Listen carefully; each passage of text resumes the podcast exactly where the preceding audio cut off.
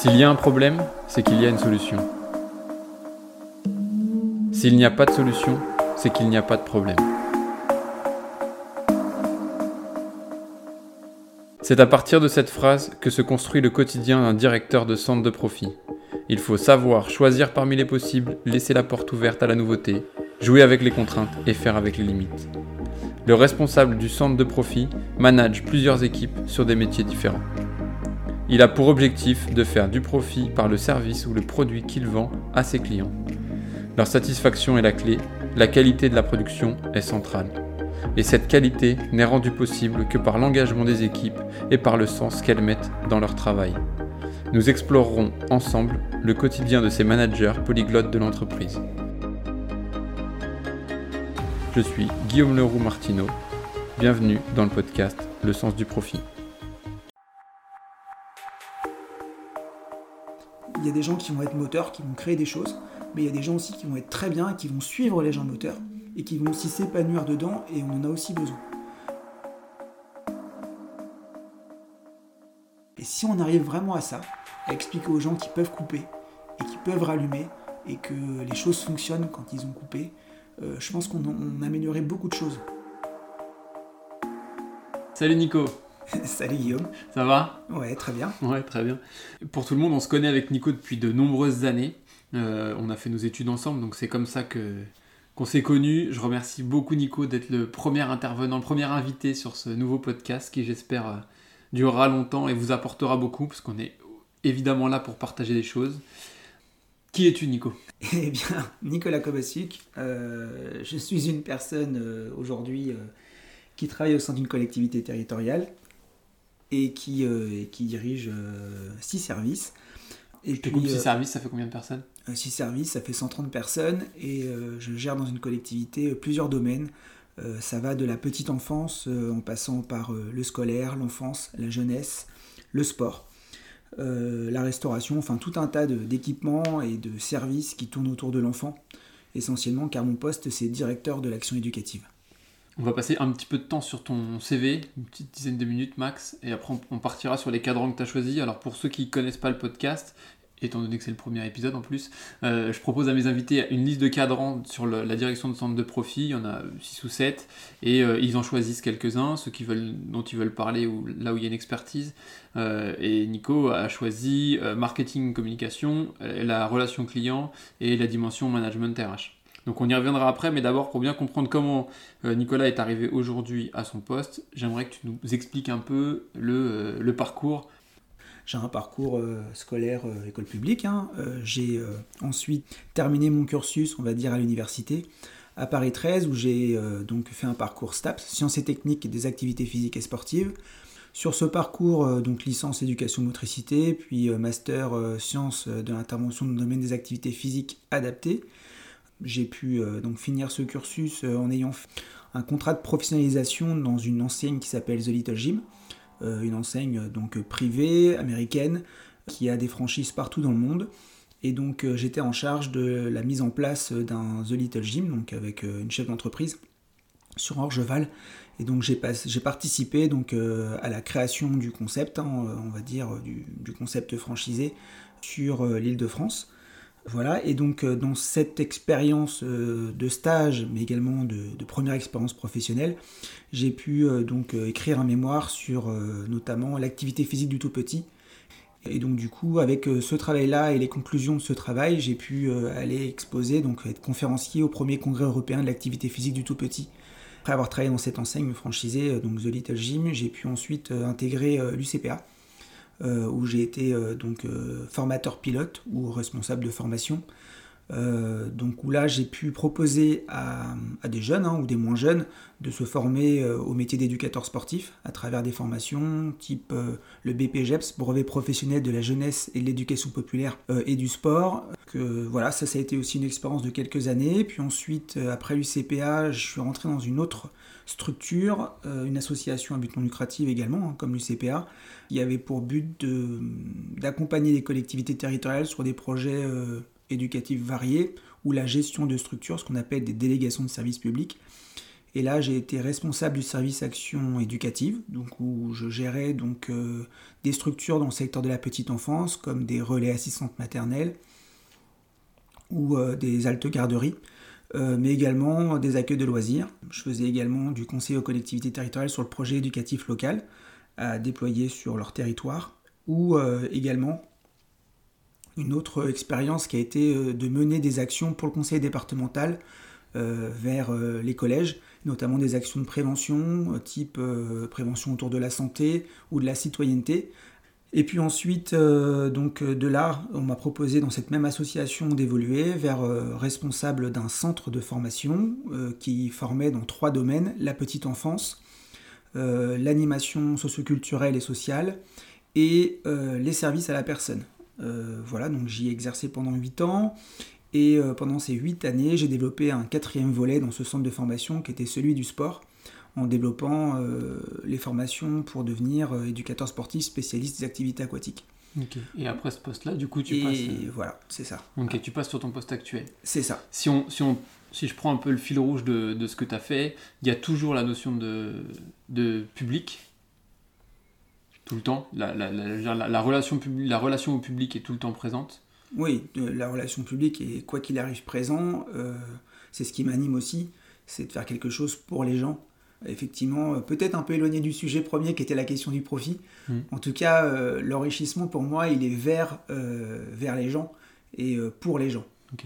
Et on, on, va en parler juste après, mais ce qui est intéressant, c'est que on est sur du management de centre de profit, et pour autant, on va voir en analysant les cadrans qui viennent que bien qu'on soit au service du public, il y a quand même cet objectif de faire de l'argent, ne serait-ce que pour être rentable, ne serait-ce que pour faire vivre les salariés, pour créer de l'emploi, etc. Et c'est quand même le, cœur de l'objectif du centre de profit, c'est déjà ça. Oui, alors euh, du coup, euh, je, détournerai là la question centre de profit par euh, faire profiter à, parce que de l'instant, on est dans une collectivité territoriale, on va dire, ou peu, hein, la fonction publique, j'ai envie de dire qu'on est avec l'argent du contribuable. Donc de toute façon, on fait profiter le contribuable de l'argent qu'il a, euh, a donné euh, à travers les différents impôts. Euh, donc du coup, on parlera plutôt de faire profiter, mais ce qui est certain, c'est qu'il n'est pas question d'en perdre de l'argent. L'objectif, c'est que un maximum d'argent soit, soit utilisé à bon escient et pour l'usager. Donc effectivement, on sera plutôt dans, une, dans un cercle fermé, on va dire, où l'argent doit être utilisé pour profiter au maximum aux contribuables. Alors Nicolas, tu as, choisi trois cadrans, euh, le marketing, la communication, la qualité, la relation client et la dimension RH management. Sur l'ensemble, je t'en avais proposé euh, huit, euh, puisque le directeur de centre de profit, s'il n'est pas expert dans chacun des domaines, il, est obligé de se confronter à l'ensemble de ces cadrans dans son, dans son exploitation quotidienne de son, de son centre. Ce qui m'intéresse du coup de, de, travailler avec toi, là, de, de voir, de balayer, c'est tu m'as parlé de la notion de marketing. Quand on parle de service public, c'est un peu éloigné philosophiquement. Quand on dit ça, marketing, pour moi, ça sonne très privé, très business. Toi, c'est un des premiers trucs que tu as soulevé. Euh, j'aimerais bien que tu nous expliques pourquoi est-ce qu'aujourd'hui le marketing fait partie de ton quotidien et, comment, tu le, comment tu le structures. Oui. Alors du coup, je le détourne aussi un petit peu parce que, en fait, ma première expérience, vous l'avez bien entendu, euh, j'ai travaillé euh, au sein d'une franchise américaine où pour le coup, le marketing était vraiment au centre de la création de l'entreprise sans marketing, quelque part, euh, l'entreprise se serait lancée beaucoup plus lentement et peut-être que ça aurait été un échec parce que si l'entreprise met trop de temps à se développer, bah, grosso modo, ça va être compliqué à cette entreprise de survivre parce qu'elle a des taxes qui arrivent, des charges. Et donc, si l'entreprise se développe pas assez vite, bah, malheureusement, elle a tendance parfois à mourir. Euh, donc, la question de marketing, c'est pour le secteur de l'entreprise, c'est une question de survie. Parce que pour que le, concept fonctionne, que ce que l'on vend fonctionne, il faut absolument qu'il y ait la relation avec le, ce que vous appelez toi client, euh, ce que dans une collectivité territoriale on va appeler usager. L'enjeu pour une collectivité territoriale, c'est de toucher l'usager, c'est que ça doit un service, un service à la population et que ça touche bien sûr le plus grand nombre. Donc la question de marketing, elle sera détournée, hein, parce qu'elle ne sera pas pour une logique de, de profit, mais de faire profiter. C'est vrai que je détourne un petit peu le sujet, mais, mais on va avoir les mêmes concepts. Hein. Donc le marketing sera dans une logique de faire connaître euh, au plus grand nombre le service de manière à ce que ça puisse toucher les personnes qui en ont besoin. Très bien. Et du coup, euh, le, marketing dans une collectivité territoriale, comment ça se, comment ça se construit? La notion d'usager est importante pour le service public, mais par contre la personne qui est usagée va parfois se considérer comme un client. Aujourd'hui, euh, quand il y a une personne qui, demande quelque chose à une collectivité territoriale, elle va considérer la collectivité, l'organe public, comme quelque part euh, une entreprise, avec une exigence identique. Donc c'est vrai qu'on peut se retrouver parfois sur la notion d'usager et la notion de client. le, service, donc du coup, euh, comment il se constitue? C'est important de savoir et de voir un petit peu la cible que l'on va avoir sur un concept ou sur un service. Donc comment on touche les personnes, comment on les informe du service, comment on communique sur ce service-là. Donc effectivement, là, on va se soutiller d'un service communication qui va réaliser donc euh, les maquettes, toute la partie, euh, on peut avoir des flyers, on peut avoir euh, des catalogues qui vont présenter les activités, on peut avoir un site internet qui va valoriser aussi l'activité, mais aussi présenter les nouveautés. Donc effectivement, on va s'outiller comme une entreprise, hein, quelque part, d'un service communication que qu'on appellerait peut-être dans une entreprise euh, communication et marketing, euh, parce que du coup il y aurait une, une, force de vente, on va dire, derrière le mot marketing, qui effectivement qui n'existe pas euh, du côté collectivité territoriale, parce qu'on va pas parler de force de vente, on va penser de force de proposition de service quelque part. Alors justement c'est intéressant ce parallèle que tu fais, c'est-à-dire que les usagers se comportent comme des clients, à certains égards, le, la collectivité, elle, embarque des, des solutions et de la, la force de communication presque comme une entreprise. Au-delà de le fait qu'en effet, il n'y a, peut-être pas de vente directe, quoi qu'à mon avis, on puisse en reparler sur des structures comme des piscines ou des patinoires qui sont encore en régie directe sur certaines villes. Comment toi aujourd'hui tu fais la limite et, quels sont les. Est-ce qu'il y a des lignes rouges Par exemple, que tu te dis non, ça il faut pas y aller parce qu'après on, ferait vraiment du, business et c'est pas notre objet? Une collectivité territoriale, elle va se comporter un peu plus comme une entreprise sociale. Euh, c'est-à-dire qu'elle ne cherche pas effectivement. Euh, le profit euh, dans le sens où euh, elle ne va pas chercher à faire de marge sur l'activité. Donc euh, effectivement, l'exercice est de ne pas faire de profit au sens reverser l'argent bah, des actionnaires, à des actionnaires, mais effectivement, tout l'argent qu'elle va récolter quelque part, elle le reverse aux contribuables. Donc dans ce sens-là, j'ai envie de dire, il y a un cercle, ce qu'on disait tout à l'heure, un cercle vertueux, c'est-à-dire que tout l'argent repart aux contribuables quelque part. Donc de l'instant où ça s'est respecté, la question de profit, euh, du coup, profite aux contribuables. Et là, pour le coup, on reste dans une organisation euh, qui correspond à celle d'une fonction publique euh, lambda, que ce soit d'État ou de collectivité territoriale ou hospitalière.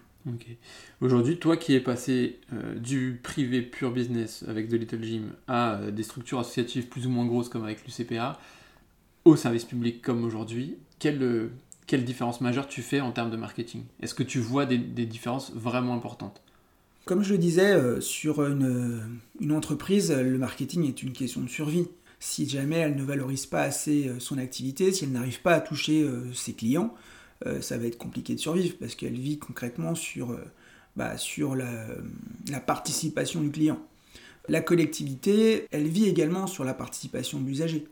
Euh, c'est-à-dire qu'une activité qui n'a plus d'usagers, euh, quelque part, euh, va être une activité qui n'aura plus de sens. Néanmoins, dans une entreprise, une fois qu'il n'y a plus de clients, l'activité, elle ferme. Dans une collectivité, s'il n'y a plus d'usagers, l'activité peut continuer. Parce que pour le coup, elle travaille avec un fonds d'usagers qui n'est pas connecté comme un client. C'est-à-dire que le contribuable, il n'est pas connecté toujours au service. Parce qu'en fait, les services vont toucher quelques contribuables, mais pas l'ensemble des contribuables. Euh, c'est proposé à tous les contribuables, mais tous n'en ont pas besoin. Donc il n'y a pas toujours la connexion client-service comme dans une entreprise, et usager-service. L'usager ne sera pas celui qui paiera l'ensemble du service. Donc il y a une différence fondamentale qui est due que dans le privé, tout est payé par le consommateur, le client, alors que dans le public, une partie vient du contribuable qui n'est pas toujours usager de l'activité. Et ça, c'est une différence fondamentale. C'est pour ça que je pense que c'est aussi important dans la question du marketing en tant que tel, une bonne communication d'une ville, d'une collectivité, c'est de faire attention effectivement à bien montrer à, bah, l'usager que déjà bah, tout ne vient pas euh, de sa poche. En règle générale, c'est soit gratuit, mais si c'est gratuit en fait, c'est payant. C'est payé par le contribuable, par le pot commun, euh, et de sa part quand c'est un peu payant, parce qu'en règle générale, il ne paye qu'une partie du prix. Donc pour le coup, la partie euh, marketing, en tout cas ce qui serait intéressant de faire, ça serait d'expliquer à l'usager d'où vient quelque part, euh, euh, comment est financé le service, de manière à le responsabiliser un petit peu sur cette, euh, sur cette chance quelque part qu'ont les usagers aujourd'hui de pouvoir profiter bah, de services publics et justement avec le mot fort, service public, c'est-à-dire qu'il est financé aussi par, bah, par le peuple, par les entreprises, par tout le monde. Donc la question marketing, effectivement, est moins urgente, peut paraître moins urgente dans le secteur des collectivités territoriales, mais par contre, elle est quand même nécessaire pour donner du sens aux collectivités et ce que les gens voient et prennent conscience de la chance qu'ils ont aujourd'hui d'avoir un service public. Donc est-ce que pour finir, finalement, est-ce que le marketing est une question de survie aussi pour les collectivités territoriales? Bah, Finalement, à, moyen terme, bah, ouais, il y a de grandes chances que ce soit aussi une question de survie, parce que sinon, bah, les gens prennent plus conscience euh, bah, de, du pourquoi, du comment d'un service public, de, du pourquoi, du prix, et donc s'éloignent progressivement bah, du sens du service public, et ça peut être bah, quelque chose d'assez grave. Donc ouais, on a une responsabilité, c'est de valoriser euh, le service public, son financement, et donc ça commence par effectivement une bonne communication. Et pourquoi pas utiliser des outils qui sont utilisés dans le secteur de l'entreprise, qui sont des outils marketing pour pouvoir euh, bah, toucher le plus grand monde et communiquer euh, cette, information. Très bien. Et eh mais du coup, tu fais la transition naturellement presque entre le marketing et la relation client, qui était le deuxième sujet que tu voulais aborder. Dans la vidéo euh, de présentation sur YouTube, je te demandais la différence entre satisfaction client, enfin ce que tu préférais entre satisfaction client et relation client. Tu m'as assez naturellement dit satisfaction. Quelle différence tu fais entre les deux et euh, comment tu, embarques ça dans ton métier aujourd'hui? Alors pour le coup, euh, sachant excuse-moi je te coupe, mais du coup on est bien d'accord que on parlait de client, mais dans le cadre de tes fonctions actuelles, on parlera plus d'usager avec toutes les nuances que tu as pu apporter quand on a parlé de marketing à l'instant. Mmh où la satisfaction, quelque part, c'est le résultat. Euh, j'ai parlé de satisfaction et j'ai répondu satisfaction parce que le résultat, c'est que l'usager, que déjà, euh, soit satisfait sur deux plans. Un premier plan, déjà, c'est est-ce qu'on a répondu euh, à son besoin, qui amènera une certaine satisfaction. Et puis après, effectivement, est-ce qu'on a rempli la deuxième mission qui est importante, c'est-à-dire qu'il ait pu réaliser ce qu'il avait à faire dans de bonnes conditions. Donc la satisfaction, pour moi, elle doit répondre à deux choses. Effectivement, répondre aux besoins de l'usager, dans, ce qu'on propose, bien sûr. Et puis la deuxième chose, c'est que est-ce que l'environnement dans lequel on l'a mis euh, pour y répondre euh, correspondait quelque part à quelque chose de plutôt euh, agréable? Après, la relation client, c'est ce qui l'amène, c'est ce qu'on, c'est tous les temps d'échange que l'on peut avoir avec, avec l'usager, en tout cas pour moi, euh, jusqu'à euh, jusqu'à la fin du service. Donc euh, quelque part, du moment où il nous appelle pour demander quelque chose, pour demander l'accès par exemple à un service, jusqu'au moment où il va avoir utilisé ce service, vous pourriez parler de consommer dans le secteur de l'entreprise, et est-ce que ça va l'amener effectivement à revenir? Dans la collectivité territoriale, on ne cherche pas forcément à ce que la personne revienne, et effectivement, si elle revient, c'est parce qu'elle a de nouveau besoin du service alors que dans une logique entreprise, parfois euh, le côté marketing va amener une certaine, euh, va chercher parfois une certaine addiction euh, à l'activité. Nous, on ne cherche pas ça. On, cherche réellement à ce que l'activité réponde à un besoin. Alors un besoin, une attente, on peut aller jusqu'à l'attente sur la question des loisirs. On va dire, on va déterminer donc les services publics comme des activités assez essentielles. Hein. Aujourd'hui, par exemple, que le sport est une activité importante hein, qui qui permet euh, à la population d'accéder à la notion, euh, enfin en tout cas d'accéder à la question de bien-être. Le bien-être euh, ramène à la question de santé. Effectivement, des gens qui sont bien dans leur corps, concrètement, peuvent aller moins souvent à l'hôpital, chez le médecin, et donc quelque part vont coûter aussi moins à l'eau contribuable. Donc quelque part, on a tout intérêt aujourd'hui à ce que les, les gens se sentent bien et soient bien dans leur corps, de manière à ce qu'on ne soit pas avec un débordement du côté de la santé. Donc pour toi, si tu, si tu cibles la satisfaction client comme un objectif euh, prioritaire et important de ta mission, c'est parce que c'est un pour le service qui est rendu actuellement et aussi pour la durée parce que in fine ça aura des, un impact positif. Euh, en fait, le, visible par les gens, ça sera souvent la satisfaction client. Euh, en règle générale, on parle de satisfaction client dans les bilans et dans les résultats. Euh, les gens sont satisfaits d'une activité et on est capable de justifier à travers euh, parfois une note, hein, s'il y a des systèmes de mesure, mais ça peut être aussi par des commentaires. On trouve par exemple que la cantine est très bonne, que les plats sont variés. Enfin voilà, on est capable d'évaluer aujourd'hui la satisfaction client à travers différentes composantes. ça, c'est assez intéressant. Et pour le coup, c'est important qu'il puisse y avoir de la satisfaction client ou usager. Après, effectivement, la relation à l'usager, elle est essentielle pour, pour amener à la satisfaction client, parce qu'il faut du rapport humain avec les gens. On parlait tout à l'heure de mail, de mail ou téléphone. je pense que derrière le mail et le téléphone, il faut qu'il y ait un humain. Euh, aujourd'hui, on a tendance dans notre société à, tout dématérialiser sous des plateformes, des plateformes internet euh, euh, qu'on appelle des portails, et du coup, dessus s'y tissent des relations, des relations, mais par le biais de l'outil informatique et notamment par le biais d'une plateforme informatique. Mais effectivement, on se rend compte hein, que la relation humaine ne peut pas être remplacée par quelque chose d'immatériel, enfin quelque part, quelque chose de, qui passe par le téléphone ou qui passe par, euh, par, le, par les mails. Euh, donc là, pour le coup, la relation client, pour moi, quand on parle de relation à l'usager, euh, voilà, quand c'est possible, il faut que ça passe par le plus, assez souvent par une relation humaine. Alors, ça me fait rebondir. je vais peut-être appuyer sur un truc, mais la première partie, tu nous as dit, euh, il faut qu'on soit, euh, on a un budget à gérer, c'est de l'argent public en plus, donc il faut qu'on y fasse un peu gaffe. Il faut qu'on soit à l'équilibre, et, si on gagne de l'argent, au mieux, on reversera dans le pot commun, et du coup, on augmentera le, service possible. Là, euh, tu nous dis, la relation client, elle est importante de par la satisfaction qu'on va générer. Et il faut qu'il y ait de l'humain derrière ça pour qu'on puisse atteindre cette satisfaction parce que c'est important sur certains points de le faire. La dernière partie que tu voulais aborder, et du coup je viens à ma question, c'était sur le management. Comment on fait quand on a un budget contraint, qui plus est de l'argent public, après tu me diras, une entreprise aussi a un budget contraint, mais euh, tu as, de l'argent public, tu sais que une de tes charges qui pèse le plus, c'est ta masse salariale, et en même temps tu sais que tu peux pas réduire ta masse salariale jusqu'à trop petit nombre, parce qu'après, sinon, tu vas baisser en qualité de relation client et donc en satisfaction. Comment tu fais pour manager les gens là, dans cette ambiance-là? Est-ce que tu embauches Est-ce que tu changes les postes? Voilà. La, la, question, c'est comment vivent les gens dans cette ambiance euh, marketing, relation client, là, sur ces deux enjeux-là qu'on a vus? C'est une question intéressante. Je pense que c'est la question où tout le monde aimerait bien avoir la réponse. Bon, la première chose pour moi, c'est une question de compromis.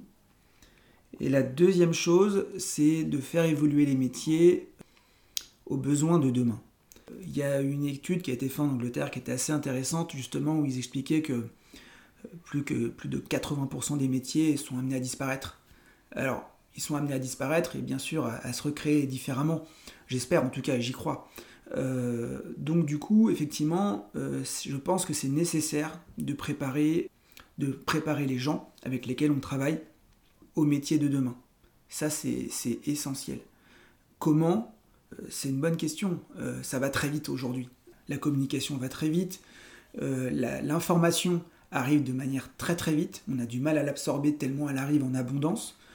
Donc effectivement, à travers une information débordante, une communication qui va aussi très vite, qu'on a du mal du coup à, absorber, j'ai bien dit, mais et avec des demandes aussi d'usagers mais après client, j'imagine, c'est pareil, de plus en plus exigeants, euh, parce qu'ils euh, ont l'impression parfois de connaître, euh, de connaître le fonctionnement de tout. C'est-à-dire qu'on a l'impression qu'on a accès au fonctionnement et à la compréhension du fonctionnement de tout. Et effectivement, il va falloir composer avec, voilà, avec déjà des gens de plus en plus exigeants, qui ont cette impression, et j'insiste aussi sur la question de l'impression de savoir tout sur tout, et de l'autre côté, euh, un changement euh, brutal dans notre société, avec euh, l'arrivée, bien sûr, hein, du portable, d'Internet, grosso modo, qui amène une, arrivée massive d'informations à traiter dans un temps qui ne nous est pas possible humain. Donc effectivement, la, question de modernisation, la question de transformation vers les métiers de demain amène à se poser des questions sur tous ces sujets-là, qui sont nombreux d'ailleurs. Et comment tu fais dans une collectivité quand tu as des, des, profils de poste, en tout cas c'est l'image qu'on en a de l'extérieur, qui sont assez figés dans le temps, des gens qui, euh, qui voilà, peut-être que pour les faire bouger, ça peut être un peu plus compliqué que sur d'autres euh, secteurs d'activité. Alors c'est peut-être un fantasme aussi de gens qui ne travaillent pas dans la fonction publique comme moi, mais c'est vrai que ça, vu de l'extérieur, on a cette sensation que peut-être euh, il y, y, a des endroits dans la fonction publique où c'est un peu plus verrouillé que d'autres en termes d'évolution. et, du coup, comment on fait avec tous ces changements? Déjà une, compréhension euh, des générations. il y a eu des conférences assez intéressantes qui ont été faites sur les générations X, Y, Z. Donc du coup, j'invite effectivement les, les personnes qui nous écoutent à aller regarder de ce côté-là, parce que je pense que c'est hyper intéressant de comprendre déjà la nouvelle génération, la génération connectée, déjà pour essayer de comprendre aussi comment travailler aussi avec ces générations qui arrivent euh, et qui voient le monde différemment de ceux qui n'ont pas connu par exemple le portable et l'ordinateur. Hein. Euh, l'ordinateur avant les années 80, euh, concrètement, je pense que très peu de personnes vivaient avec. Téléphone portable avant les années 90, pareil. donc déjà, il y a une génération de gens là qui ont 60 ans, qui sont en train de départir à la retraite, qui ont découvert, on va dire, la transformation technologique de notre société et qui, ont, qui ont connu le avant et le après.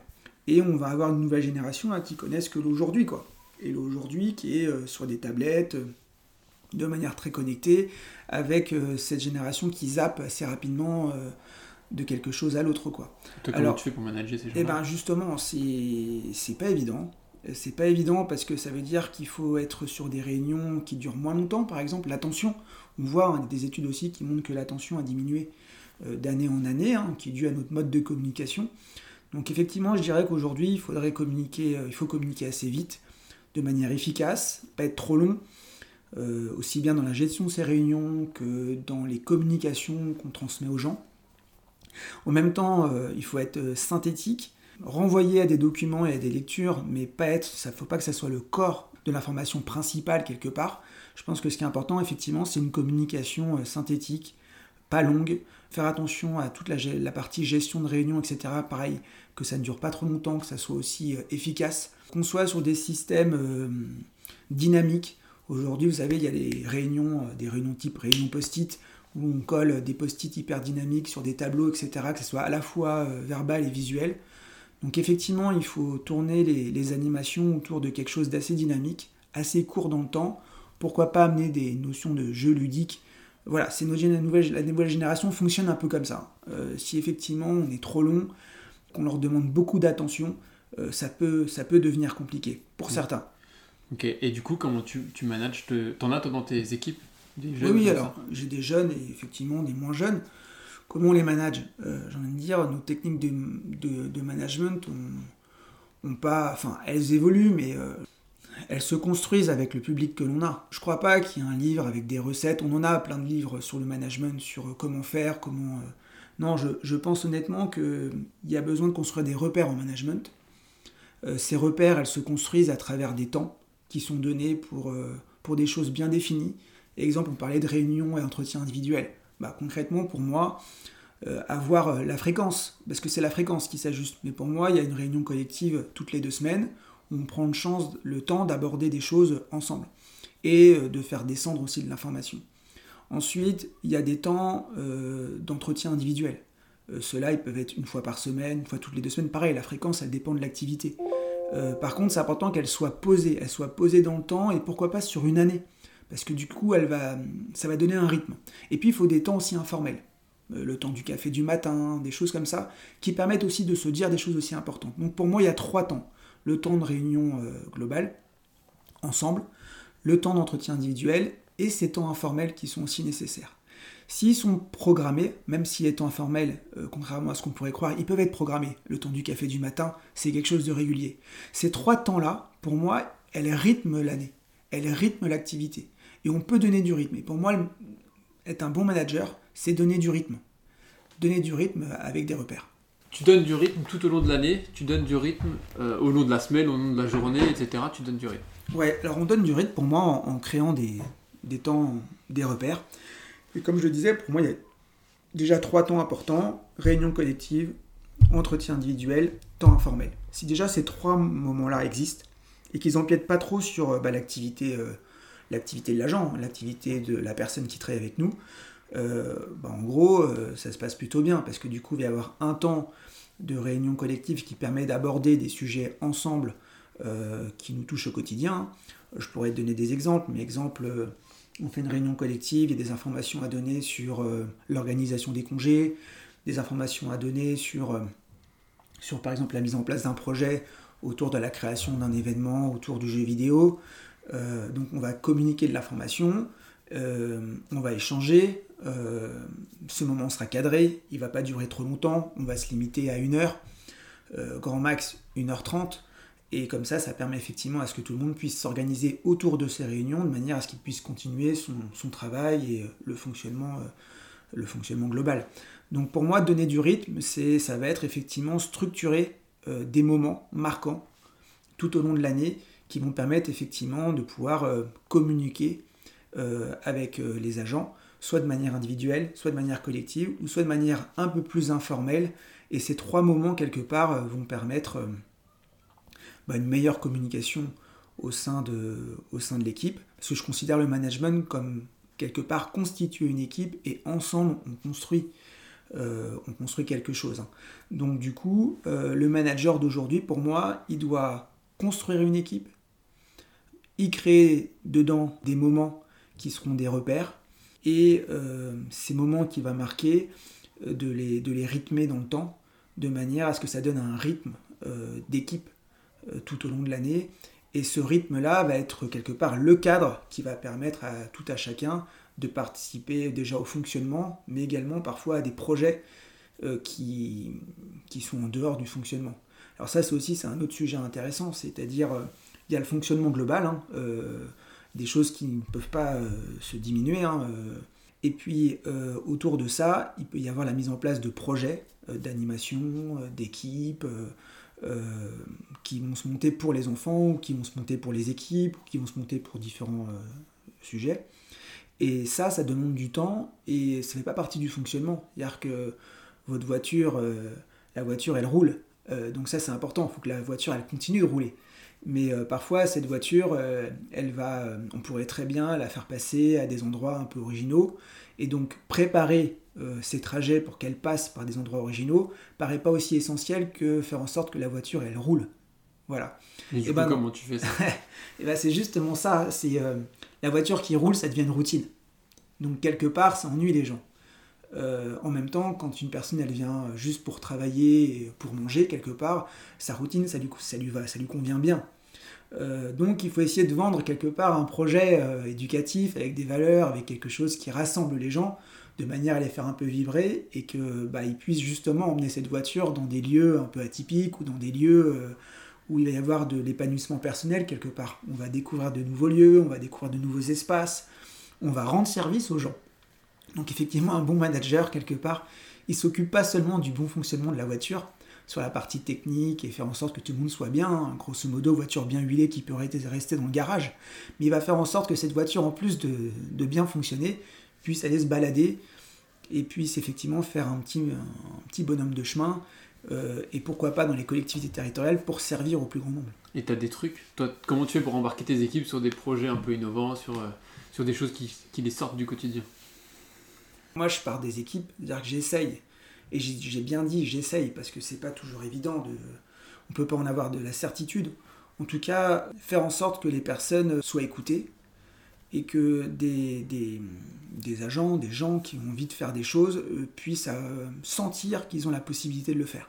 En fait, le manager, et j'ai eu quelques managers comme ça qui avaient euh, cette, cette force-là, c'est-à-dire un manager, ça doit être quelqu'un qui doit permettre à la personne qui, donc, qui est managée par celui-ci que, que les choses avec lui sont possibles. De l'instant où vous, allez, vous avez à rendre ce sentiment à la personne que ce qu'il va faire, ce qu'il va entreprendre peut être possible, vous allez avoir des gens qui vont se révéler ou qui vont pouvoir continuer, parce que pas forcément qui se révèlent, hein, mais qui sont déjà moteurs, mais qui vont pouvoir continuer à être moteurs.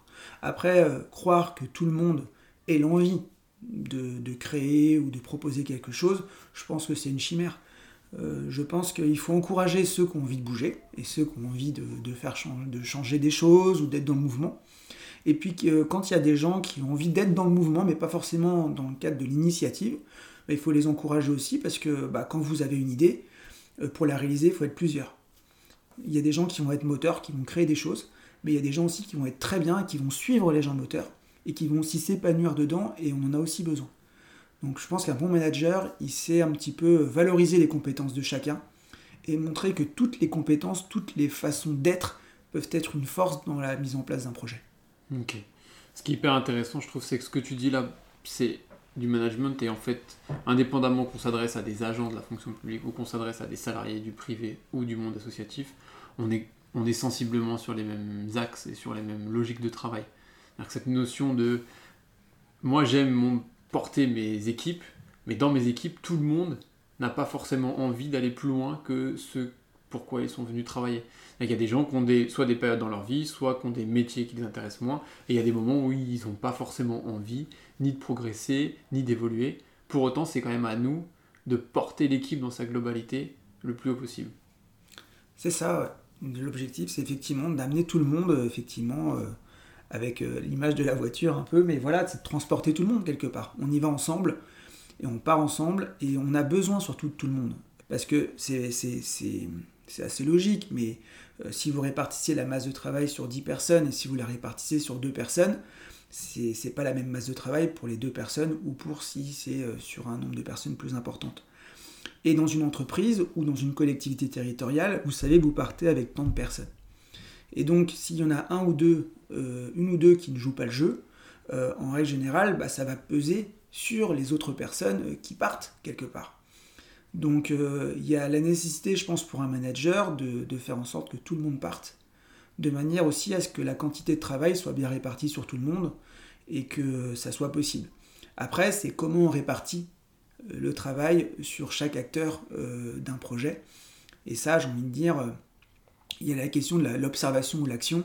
Eh ben, ça passe par l'observation avant l'action pour voir un petit peu ce qui se passe et comprendre avant même d'initier. C'est-à-dire que pour moi, hein, il y a une phase d'observation essentielle avant l'action euh, ne serait-ce que pour déjà connaître les gens avec lesquels on travaille et être capable de, déjà de définir ce qu'on peut leur donner et ce qu'on ne peut pas leur donner. Euh, je pense qu'un manager a comme principale responsabilité euh, d'évaluer ce qu'il donne à son agent. sinon, on arrive sur des problématiques qui arrivent malheureusement souvent à moyen terme ou à long terme, type des arrêts de travail ou autres.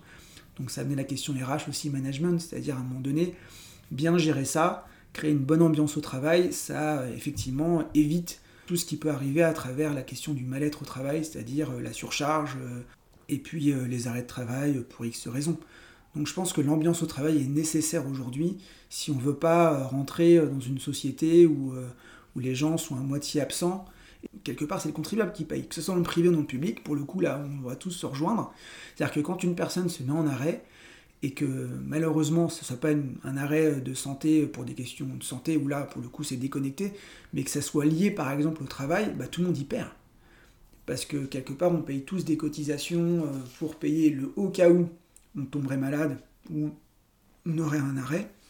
Et donc euh, effectivement si l'entreprise n'est pas bienveillante pour éviter justement tous ces, enfin, ces maux, euh, bah derrière tout le monde y perd quoi. On a vraiment intérêt aujourd'hui à ce que les, agents soit bien et à trouver des techniques de management qui fassent que même avec la surcharge d'informations qu'on a aujourd'hui, avec la pression sociale du tout de suite maintenant, on arrive euh, effectivement à, conserver une santé, euh, santé euh, mentale. Et pour le coup, dans la transition dont on parlait, comment on peut amener justement au métier de demain, c'est effectivement amener au métier de demain avec une rigueur de management qui protège l'agent de cette nouvelle communication, de cet nouvel euh, environnement euh, social et technologique. Qui peut leur faire peur. Quoi. Qui fait pas peur à la nouvelle génération, mais qui entraîne des, problématiques auxquelles on n'est pas, pas préparé encore. C'est une, note euh, finale un peu moins funky que le début, mais c'est une, vraie réalité auquel, de toute façon, on va tous être confrontés, peu importe le milieu dans lequel on est.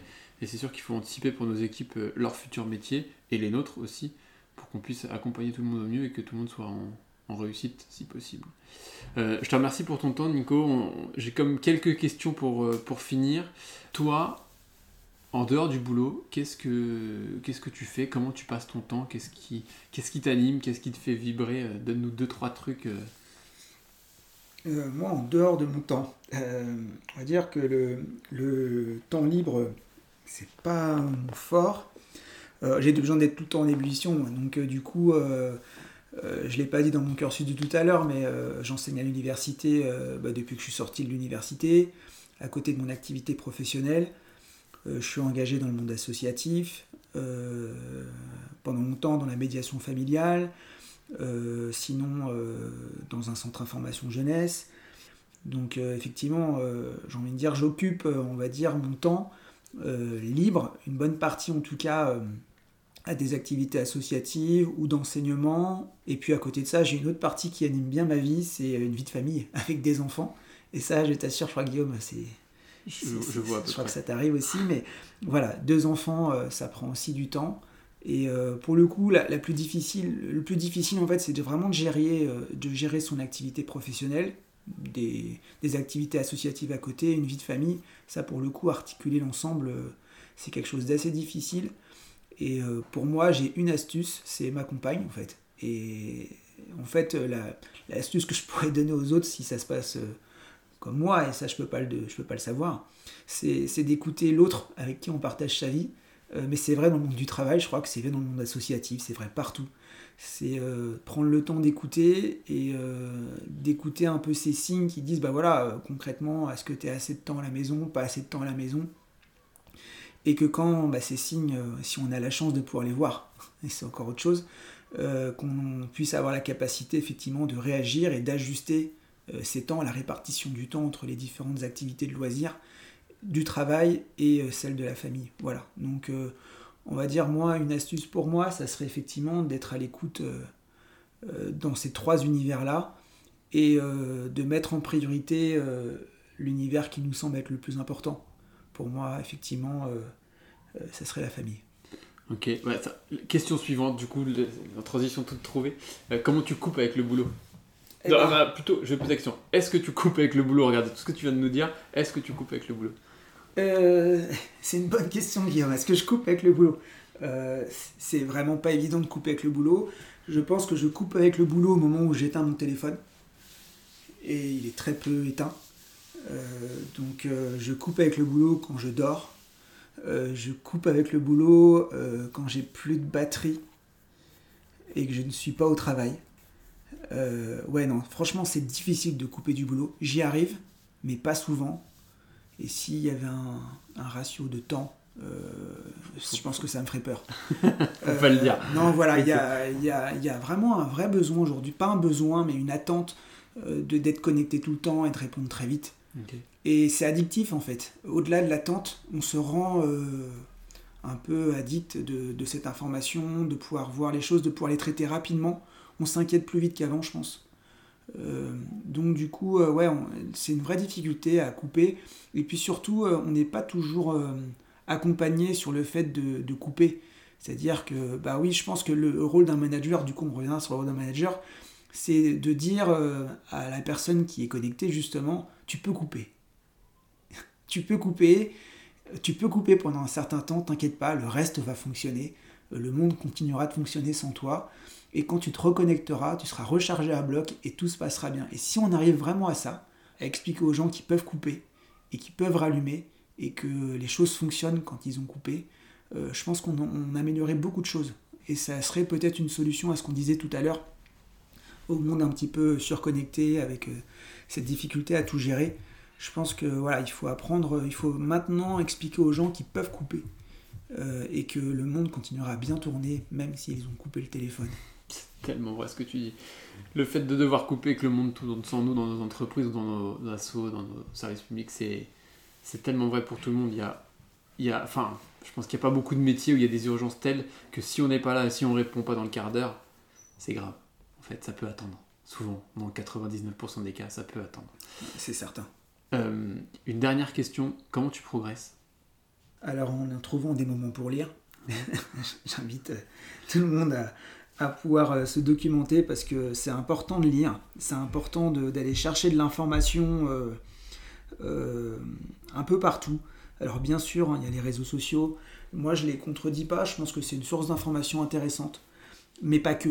Euh, il y a euh, des gens qui, qui font des revues, il y a des gens qui font des revues spécialisées pour justement avoir, euh, faire un travail de journaliste ou d'auteur sur des sujets. Je pense qu'il faut plus avoir accès aujourd'hui à ce qui est fait dans le monde de, la recherche.